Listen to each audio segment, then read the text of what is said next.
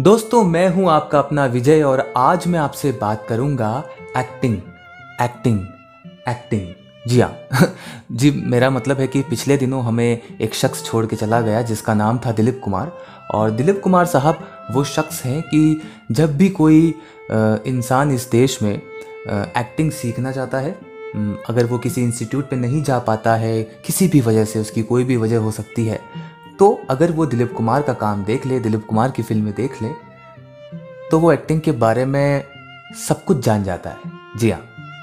ये मैं आपसे कह रहा हूँ तो आप जाके देखिए उनकी फ़िल्में। बहरहाल, जो इंसान कहीं पे भी जाके एक्टिंग नहीं सीख पा रहा है और फिर वो दिलीप कुमार का सिनेमा देख के सीखता है तो उनके लिए मैं दो लाइनें अर्ज़ करूँगा। अर्ज़ किया है गर ये ज़मीन नहीं, वो मेरा आसमां तो है।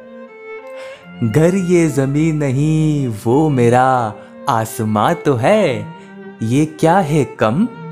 कि कोई मेरा मेहरबा तो है, कोई मेरा मेहरबा तो है। जी हाँ। तो जो एक्टिंग सीखना चाहते हैं उनके लिए तो दिलीप कुमार साहब मेहरबान थे। इसीलिए मैंने ये लाइन उनके लिए अर्ज़ की कि भाई, जब कोई नहीं है तो कोई बात नहीं। दिलीप साहब का काम हमारे लिए मेहरबानी की तरह ही है। तो आप जाइए और उनका काम देखिए। बाकी दिलीप साहब, हम सभी के दिलों में हमेशा ज़िंदा रहेंगे, अमर रहेंगे, आबाद रहेंगे। बाकी आपकी और विजय की बात तो होती रहेगी, हम तो मिलते रहेंगे। ठीक है, तब तक के लिए टेक केयर